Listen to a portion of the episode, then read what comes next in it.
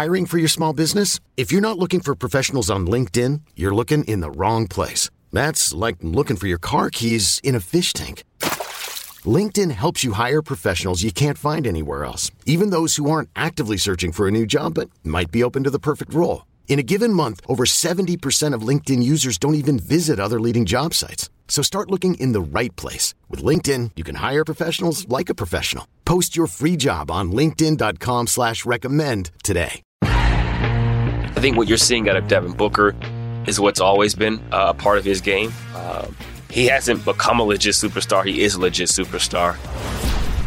I love to see people publicly recruiting other players, especially executives, to see the competitive side of them. I think Sixers fans truly enjoyed seeing Daryl Morey behave like a fan, behave in a manner in which he's happy to see not only the success of his player, but loving the fact that the brother, who's arguably the, the best player on the planet, is seeing the success of his brother and would love for him to be in a Sixer uniform.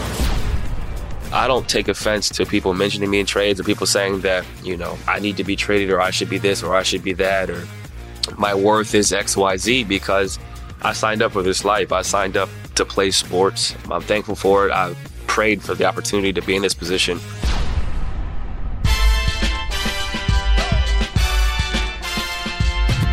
Welcome to the 114th episode of Pull Up. That's right, 114 episodes. It's currently Wednesday, June 9th, 2021. And on this date, June 9th, 1985, the Lakers would beat the Celtics in Game 6 to win the NBA Finals. Kareem Abdul Jabbar was unanimously voted Finals MVP at 38 the oldest player ever to win the award. I have a feeling that at some point, LeBron may be in a position at past 38 to potentially win MVP as well as finals MVP. So stay tuned in the NBA to see what happens next. But as we move on to discuss the ending of our season, I just want to briefly talk about what happened in game five and game six. Obviously, for those who have watched, we end up losing to the Denver Nuggets four to two. Game five was epic. Um, it ended up being a two overtime game in which Damian Lillard scored 55 points, had six rebounds and 10 assists. He went 70% from the field on 17 to 24 shooting, hit 12 threes. It was essentially a perfect game. Um, in, in overtime, in the other overtimes, he basically scored all the points um, for our team. And we ended up blowing what I what I call one of the greatest playoff performances I've ever seen. And that was a tough, tough game for all of us. Um, obviously, I didn't shoot well. I ended up having you know, three turnovers, a costly turnover where I stepped out of bounds. Um, I think on a possession where we were down three with about nine seconds left. So that, that kind of hurt us. And I think that, that game kind of changed the series. That was a game we, we probably should have won. That's a game we should have lost for sure. And then Dame played so well down the stretch. He hit so many big shots. It was a game that we probably should have won.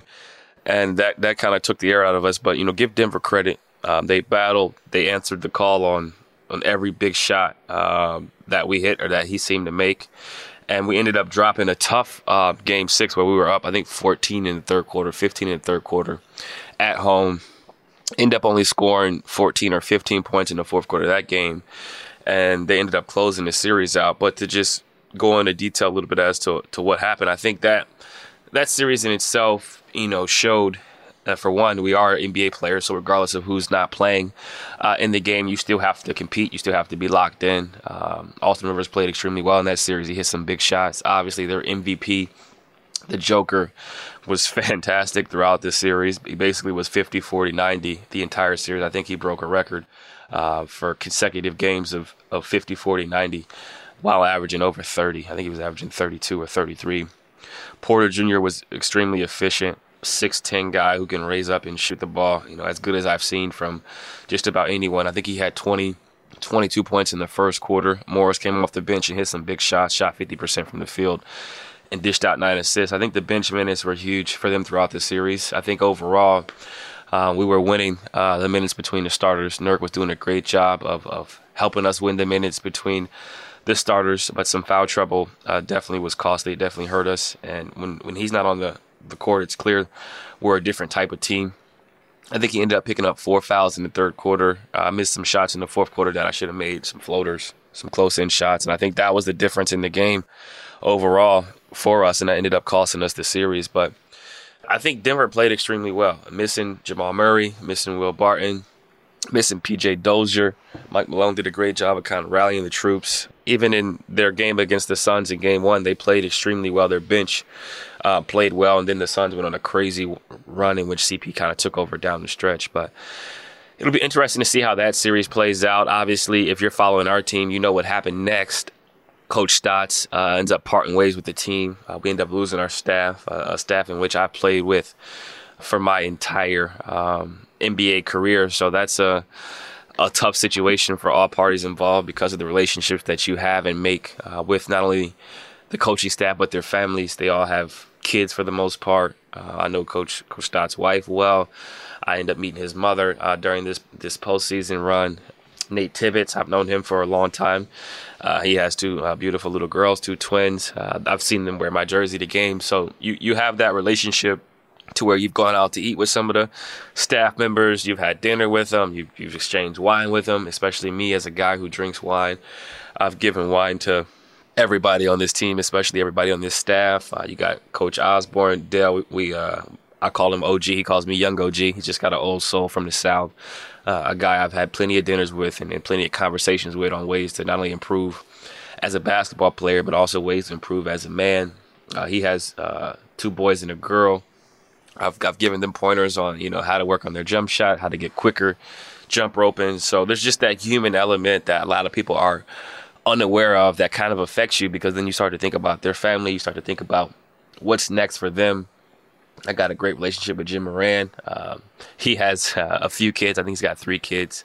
Uh, his wife as well. They're just everybody's just great and nice and made the working environment so pleasant. Pargo is new to our staff. He was a really great dude from Chicago, funny. Uh, can still play in the NBA to this day. Uh, works out every day, plays once with the players. You know, was a, was a part of our scout team for most of the season, but also on staff.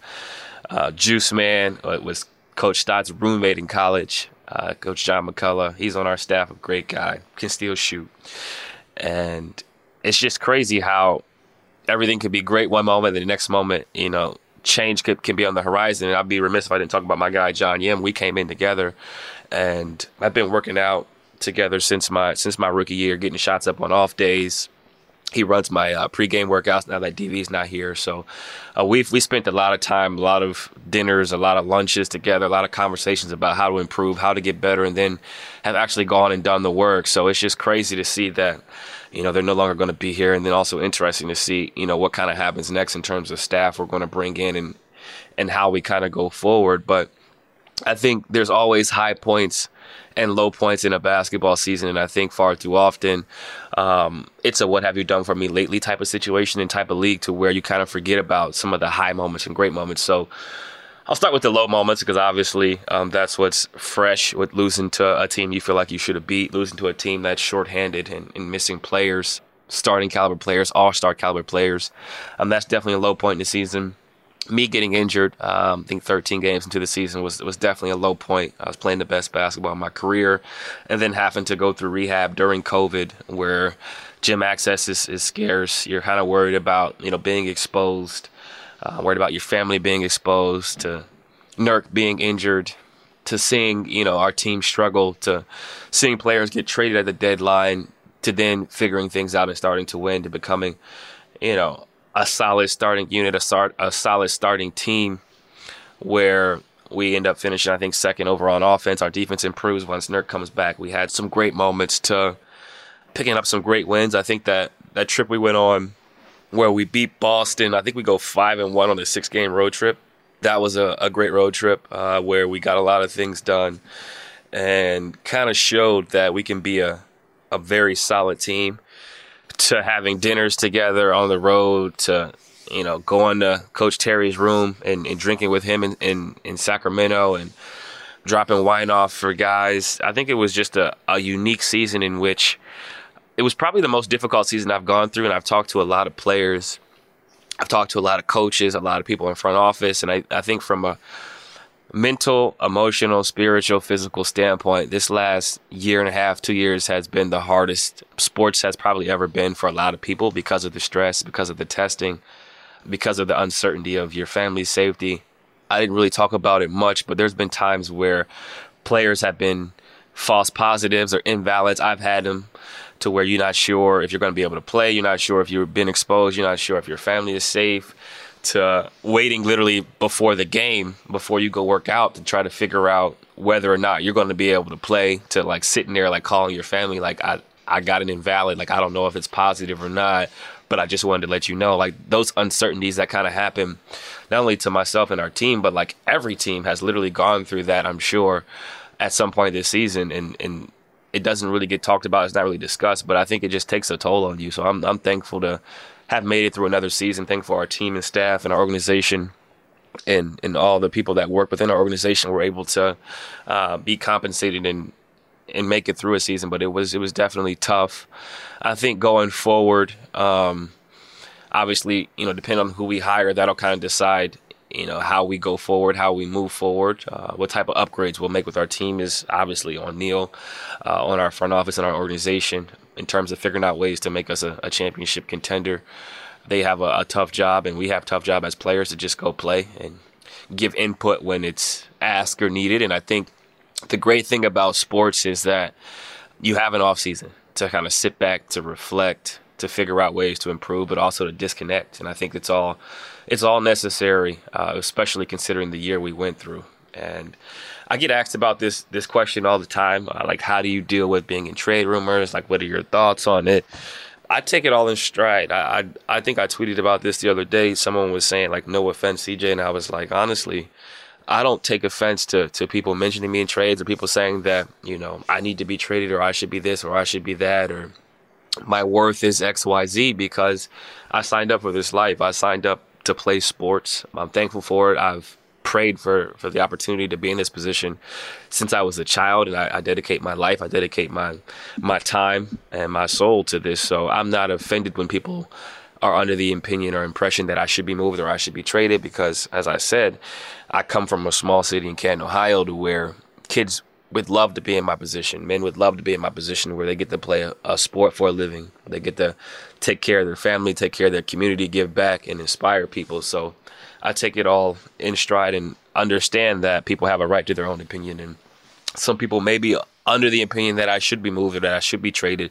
And I think it's a sign that, for one, you've done things the right way, that you do have some value and people do have an interest in you. But for two, um, we did lose. Uh, we went through a tough season, so some people in their minds feel like we need change, and there aren't a lot of ways in which we can create change with our roster besides potentially trading me. So I understand people's opinion of that and their take on that, and I'm not affected by it. I'm not bothered by it. I'm not moved by it.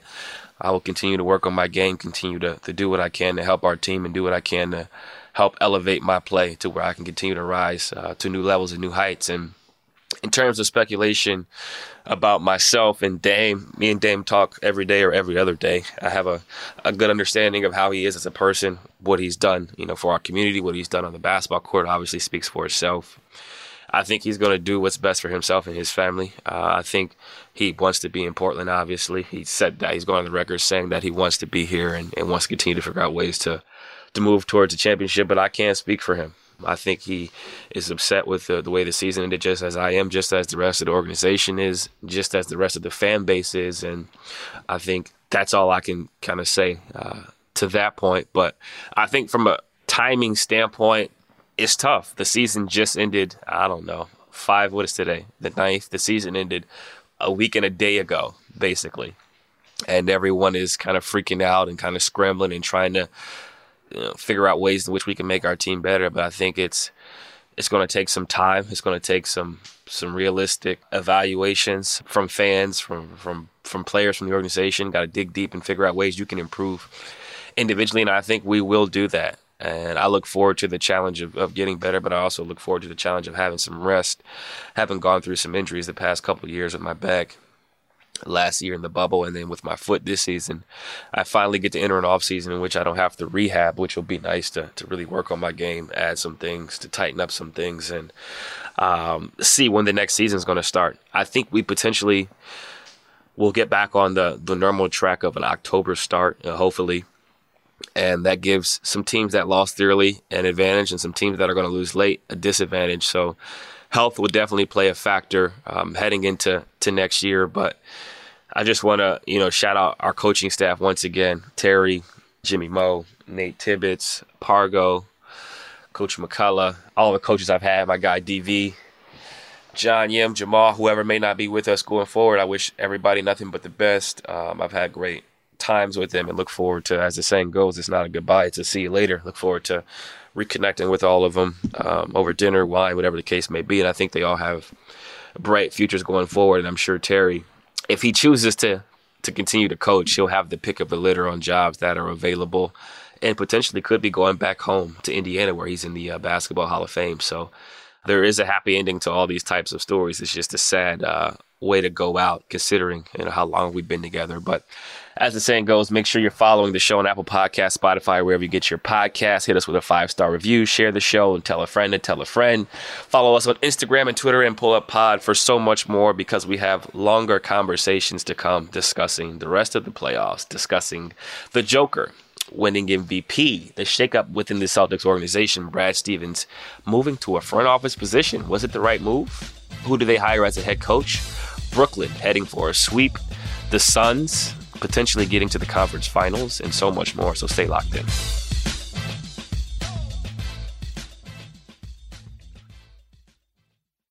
Is your child struggling with a specific subject or need help with homework? Are they asking questions that you're not sure you can fully answer? IXL Learning is an online learning program for kids. It covers math, language arts, science, and social studies. IXL is designed. This program will improve your kids' grades. Studies done in almost every state in the country. The kids who had IXL are consistently doing better. Powered by advanced algorithms, IXL gives the right help to each kid no matter the age or personality. And it doesn't have to eat up all your time. One subscription gets you everything for all the kids in your home, pre K to 12th grade. So don't miss out. One in four students in the U.S. are learning with IXL. IXL is used in 95 of the top 100 school districts in the U.S. Make an impact on your child's learning. Get IXL now. And listeners can get an exclusive 20% off IXL membership when they sign up today at IXL.com/audio. Visit IXL.com/audio to get the most effective learning program out there at the best price. Breaking down the playoff matchups, I want to take a look at all the series, but starting with a recap of the Clippers Mavs series. It was back and forth, one of the best series of the first round, in which you see the Mavs go up 2 0. Mavs go up 2 0. Luka's dominating. He's looking like a top five player in the NBA, looking like arguably the best league guard in the NBA, uh, outside of Dame, of course. And they're controlling the series. Uh, I'm telling people I think the Mavs are going to sweep them. I think a lot of people are under the impression that the Clippers are done. They're going to fold. There's no way they go into Dallas and win both games. And the Clippers fall behind by 18 points. Dallas, uh, up to this point, had basically a perfect record in which when they when they're leading after the first quarter, they basically win the game. And the Clippers storm back, kick the door down, end up winning game three, winning game four, go back with the series tied 2 2. And from there, people flip the script and start to say, the Clippers are going to win this series. There's no way the Mavs can withstand this, losing two in a row on their home court. Yada, yada, yada, yada, yada, yada. Ty Lue looks like a prophet because he goes on record saying, they made shots on the road with no pressure. We'll see if they can shoot the ball the same way at home. And I'm watching the press conference and I'm confused. I'm like, what does that mean? Like, how are they going to shoot worse at home? Like, it doesn't make sense. And he must have just knew that his team was going to turn it up. He made some adjustments within his roster and his, his rotation. He takes Patrick Beverley out of the starting lineup. He puts Zubac on the bench. He's experimenting. He's playing small ball. He's switching ball screens. He's doing all these things, and Luka's still having his way, but Luca ended up struggling in the fourth quarter in two of those games. Fast forward to game five, the Mavs win. They go up 3 2. I'm saying, oh, it's over. There's no way the Clippers win twice in a row. Clippers win game six. Clippers win game seven. PG and Kawhi both step up. Uh, they play one of their most efficient games together ever um, in terms of them being a duo. And in, in the four games the Clippers won, Kawhi Leonard goes 11 of 11 from the field. He doesn't miss a three, doesn't miss a free throw, is efficient as ever. Basically looks like a machine. And they take the series. I think um, two things. Two things I, I take I took away from this series. One, Kawhi Leonard is who he who we thought he was. Very efficient, very clutch, can defend, long arms, Um, shoots over 60% in the first round, uh, averages over 30 points. I think there's only three or four players to ever do that, and they're all big men. Um, no guards. a guard doesn't shoot over 60% from the field. It just doesn't happen. That kind of shows you, you know, how clutch and how surgical he is with the basketball. The other thing you pick up from this series is that Luka is amazing. He's he's nearly unstoppable. He's must see TV. He makes his teammates better. Uh, he can score at all three levels. He hits step back threes. He runs the pick and roll. He isos. He puts smaller guards in the post. He can do a little bit of everything.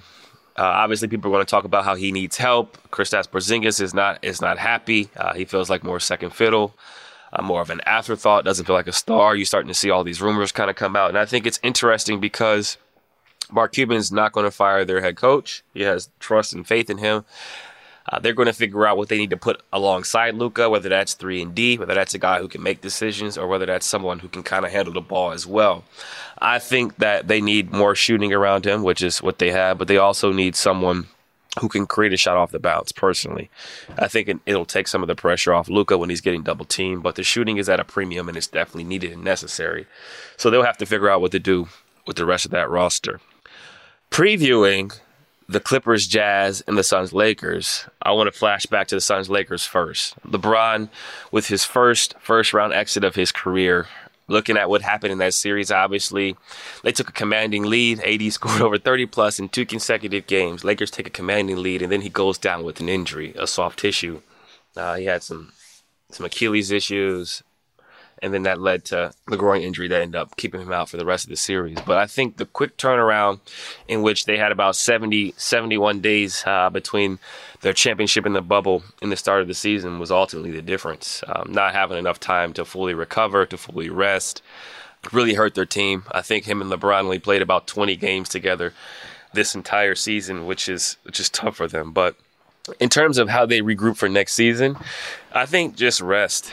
Rest is really important figuring out what they're going to do from a free agency standpoint on Dennis Schroeder, who they're going to have as their point guard, if they bring him back Wesley Matthews or not, how much they want to play uh, Talen Horton Tucker next year. Do they keep Drummond? Do they keep Gasol? Um, there's a there's a, a lot of good pieces. It's just a matter of is it the right piece uh, for their organization. I think time will tell for that. Looking at the Phoenix Suns, CP obviously went through some shoulder issues in the first round, only averaged nine points a game but his presence, his command of the roster, his command of the offense is, is something that can't be valued by the box score. He's always been a winner. He's always figured out ways to lead his team and take his team uh, to that next level, and he's done that with the Suns. I think what you're seeing out of Devin Booker is what's always been uh, a part of his game. Absolutely undeniable in terms of his work ethic, in terms of his execution in the offense. He's become a better passer. He's got a mid post game. He can shoot threes. He can get to the cup. Um, he's a he's a old school player that has flashes of Kobe, but also has flashes of some other assassins like Allan Houston, and has a has a bit of you know some Rip Hamilton in terms of how they move him off screens and allow him to to play off of the elbow. Uh, I think that's that's been very very beneficial to his game, and he hasn't become a legit superstar. He is a legit superstar. It's just a, a matter of him being able to show that uh, to the rest of the world. Uh, his closeout of the Lakers was was in great great fashion, over forty points. Um, hit six threes in the first quarter and kind of showed his versatility and ability to dominate. But I think the Suns go as CP3 goes. Book is going to do what he does. He's going to demand double teams. He's going to score. He's going to be aggressive. He's going to facilitate. But CP is the closer. He's the guy who puts him in the position to succeed. He figures out who should shoot and when they should shoot. Um, he gives them another dynamic offensive weapon who can play in the mid range, who can play one on one, but can also cause havoc. And I think if he's healthy, they get out of this series against the Denver Nuggets. But if he's not healthy, I think the Nuggets win in six because Will Barton should be returning sooner than later. I have to look at the Clippers Jazz series. The Clippers are down 0-1. Donovan Mitchell scored 45 points in the first game, was great down the stretch, controlled everything. And this was without Mike Conley, their floor general, their guy who makes things easier for everyone. I think the Clippers should be confident based on you know how poorly Paul George and Kawhi played. They weren't their normal selves. Um, I think they had a little bit of a hangover coming out of Game Seven, where fatigue may have been a factor. But they tighten up their rotation. I think they should play Nicolas Batum more.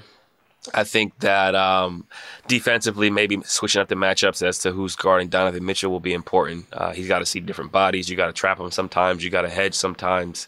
Um, you got to put those other guys in a position to have to make decisions. I think that'll be a factor. But momentum is what it is. Uh, the Jazz did what they were supposed to do. They took game one, and now it's just a chess match about adjustments and matchups for game two. But I think this is this has potential to go seven games. Uh, both teams are very good. They're very deep. And the role players will be huge, huge in this in this series and in deciding who goes to the conference championship. Looking at the East, I'll start with the Nets and the Bucks because I feel like this series has potential to be a sweep or a gentleman's sweep. The Nets look amazing. KD is better than he's ever been before, as efficient as he's ever been. Over 30 uh, points per game, over 56% from the field, 50 from three, 90 from the line. It's it's vintage vintage KD, but like the mature, older, efficient version of him where the game is, is, is moving in the matrix. Kyrie's been him his normal self, getting out and running, pushing tempo with D'Antoni, with Steve Nash. They're moving the ball. They were up by 49 points in the second round playoff game, game two. The Milwaukee Bucks have Jrue Holiday, Khris Middleton, Giannis, Lopez, four guys who've been all stars. They got rotation guys in PJ Tucker, Pat Connaughton. They got Bryn Forbes. They have a really good team. And the Nets are making them look like they don't belong in the playoffs, which is crazy. I think defensively, Blake Griffin has been a huge addition for the Nets. Uh, he's been able to to bother Giannis. He's strong enough and physical enough to kind of push him and uh, withstand some of that physicality. But they're also loading up and making him shoot, which is huge. They're playing KD at the five some, which is causing matchup problems. So I think this series is over. I think the Nets end up winning this series in a gentleman's sweep. I think the Bucks will get one at home, and James Harden will probably rest up until the conference finals. But it is damn it time for those Bucks. That is for sure. Looking at the preview between the Sixers and the Hawks, it's 1 1. Trae Young was brilliant in game one. He showed that he has superstar status, superstar potential. In that series against the Knicks, kind of rising to the occasion, becoming the villain, doing all those things. Embiid is playing on one leg, and he gets 39 in game one, 40 in game two, ties the series. The matchups as to who guard Trae Young will be very important. I think Ben Simmons should guard him some but he can't extend all that energy guarding him because of the foul trouble. Trae's great at drawing fouls. He's great at playing and picking rolls and manipulating not only the refs, but the defense. So look for that to be a key. Danny Green will guard him some. Tobias will guard him some. They'll put some of the younger guards on him to kind of mix it up and to give him different looks. But I think the Hawks do have enough to compete with the Sixers. They don't have enough to stop Embiid. They're going to continue to double him. They're going to make Seth Curry shoot, which is not a great idea. They're going to make Tobias Harris shoot, which is not a great idea. But the chances of them missing is higher than the chances of Embiid missing because he's a walking 35 uh, with ease, with one leg, as we've seen. I think for the Hawks, Bogdanovic has to step up, which he has. John Collins has to play well. And I look for their bench to be key. Um, Huerter, Lou Will, Solo, those types of guys will be very, very important to the Atlanta Hawks' success once they get back home. But those are just my thoughts on, on some of those matchups. Um, I think the playoffs has been fun. It's been great to have the fans back in the building. I wish we were still playing, obviously, um, but that's life. Life doesn't always go as planned. Sometimes, you know, you have little bumps in the road, and it's more about how you respond. And I look forward to personally responding um, this summer and uh, putting that work in so that we can have a better outcome next season.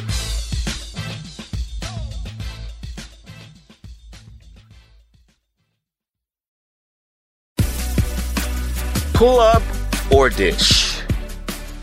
Front office execs publicly recruiting other players. I am pulling up on this. I love to see it. I think the NBA hates to see it. The NBA announced both Sixers GM Daryl Morey and the teams were each fined $75,000 for violating the league's anti tampering rules. Steph Curry posted a picture of his brother Seth, who plays for the Sixers, on Instagram with the caption, You killed it tonight after Seth dropped 30 in their Game 5 win over the Wizards. Morey then screenshot the post and put it on Twitter with the caption, Join them which is a violation. The rule prohibits executives from talking about players on opposing teams. Morey tried to backtrack the post on Twitter saying he was talking about the fact that they were thrilled Seth plays for the Sixers and nothing else. We all know that was a lie. I love to see people publicly recruiting other players, especially executives, because you get to see the competitive side of them. I think Sixers fans truly enjoyed seeing Daryl Morey behave like a fan, behave in a manner in which he's happy to see not only the success of his player, but loving the fact that the brother, who's arguably the, the best player on the planet, is seeing the success of his brother and would love for him to be in a Sixer uniform. So I think the 75,000 is hilarious. Um, a slap on the wrist, if you will. The organization can pay that in their sleep and they'll move forward. But the, the talk of the town now is whether or not Steph Curry will consider playing for the Sixers, which is funny in itself and creates quite the media storm. Another man who's not afraid of fines, Pat Riley, was fined 25,000 in a radio interview in which he said he would leave the new shiny key under the mat for LeBron in the event he wanted to come back. So just keep an eye out on that as we get closer to the draft, as we get closer to free agency to see the tampering that's going to go down, not only between players, but executives uh, within organizations. Um, I am pulling up on execs publicly making a pitch to other players and want to continue to see it for sure. I don't think executives should be able to publicly say they want a guy like Steph on their team um, because it's just creating an everlasting effect going forward in which all hell could break loose if every organization is, is openly recruiting players. It's bad enough they do it in private. It's definitely happening through text messages, through in person meet and greets and things of that nature. But I think since that rule has been in place for so long, it's better to kind of keep that stuff in private because the tampering that would go on this summer would be unlike anything we've seen with Kawhi becoming a free agent, with Steph potentially being able to opt out, among many other players. Things could definitely get out of hand. So I would like to see that not happen, but I would love to see execs continue to get fined. Looking at the Brad Stevens situation, Brad Stevens is transitioning from head coach to head of basketball ops for the Celtics. Last week, the Celtics announced that president and GM Danny Ainge would be retiring. And an interesting twist, instead of them bringing in other guys interviewing maybe Masai or, or Sam Presti, they decided to go with Brad Stevens and move him after he was head coach for the previous eight seasons. I think it's an interesting move. I think that Brad Stevens is smart to do that. More longevity, more security, less pressure, less stress. Obviously, he won't have to travel as much throughout a full season and he knows the organization well. He better than anyone knows the players. Uh, he knows what, what they have to offer. He knows where they're at mentally. He knows where they're at physically, and he can better kind of articulate and judge what they should do going forward, as opposed to bringing in an outsider who hasn't been a part of the team and organization. So, I'm also pulling up on this. I love the idea of Brad securing a long term bag, being able to be in the front office and kind of figure out how to maneuver from there. I think that he felt like he reached his peak as a coach. He, he felt like he kind of hit the ceiling as to what he could accomplish with that group, having gone to the conference finals a few years in a, in a row, having lost Jaylen Brown and, and many others to injury this season. He felt like change was needed. I've never seen someone fully step down from coaching to move to the front office outside of maybe Pat Riley doing it. Pat Riley went from front office back to coaching to win a chip, then back to front office, which is kind of cool and shows you a, a, bit of upward and downward mobility. But outside of that, I don't think I've seen it. But I think the Celtics need a change. They need a breath of fresh air. Um, they need to be able to kind of diversify, bring in new people, new minds collectively, and figure out what they need to do going forward. But they've always had talent. They've always been able to acquire talent. And uh, it's just a matter of kind of putting that together uh, properly get the dub, take the L. The dub of the week is definitely Tom Thibodeau and the New York Knicks. Tibbs wins the NBA Coach of the Year. Knicks surprise fans with a year to remember. I think this is the first time they've made the playoffs in what, eight to ten years. Julius Randle emerges as an All Star.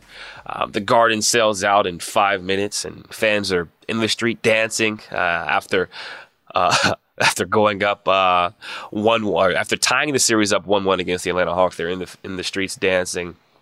I love to see it. I think the NBA is better when the Knicks are better. It's the mecca of basketball. And I think Tibbs has done a fantastic job of taking their defense from like 25 to top five with the same personnel. Uh, Derrick Rose looks like the best version of Derrick Rose that I've seen skill wise. Obviously, the athleticism is not the same, but he's clearly a better basketball player. He's smarter. Uh, him and Trae Young had the best floater uh, the NBA has seen this season. Uh, most makes. The mid range is there.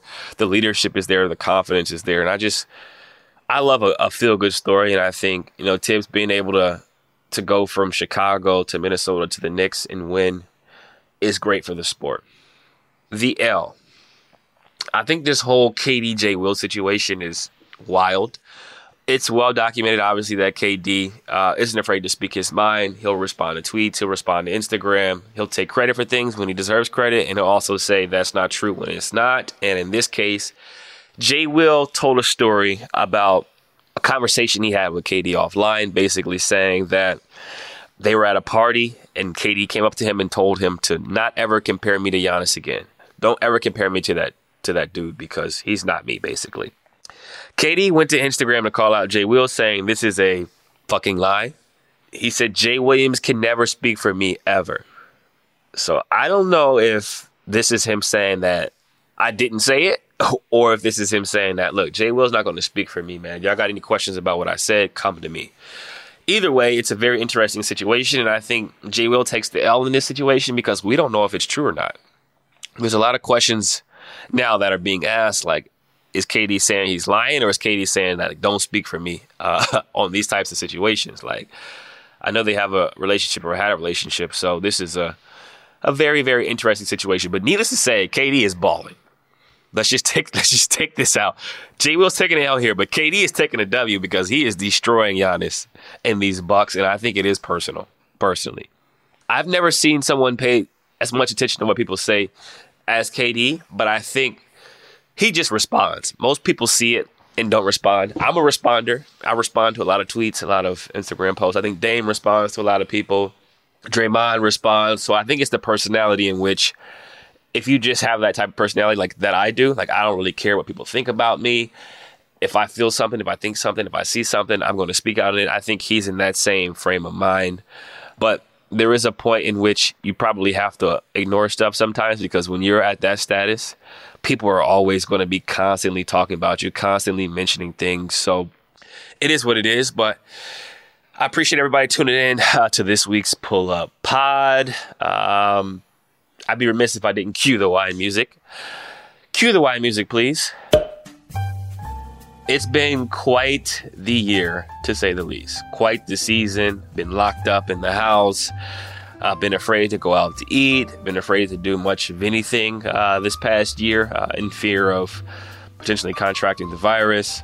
But I am thankful that my brother, his wife, and his 10 month baby, Errick Legend McCollum III, was able to come visit us. Uh, during the playoffs, they were able to come see game six.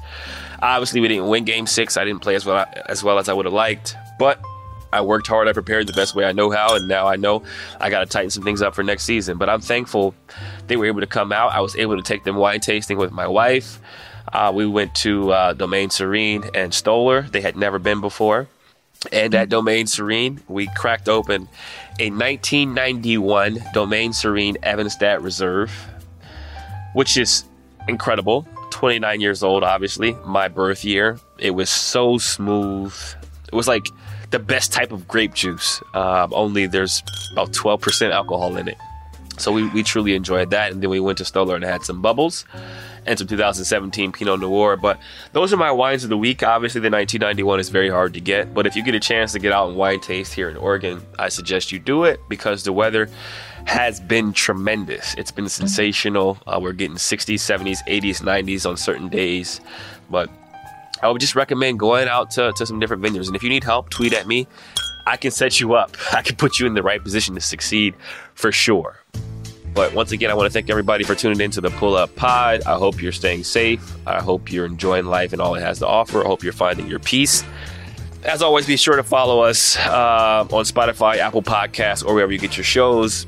Tell a friend to tell a friend to hit the show up on social at Pull Up Pod on Twitter and Instagram. We're always posting fresh content there all season long on the in between weeks. And as the saying goes, don't forget to pull up.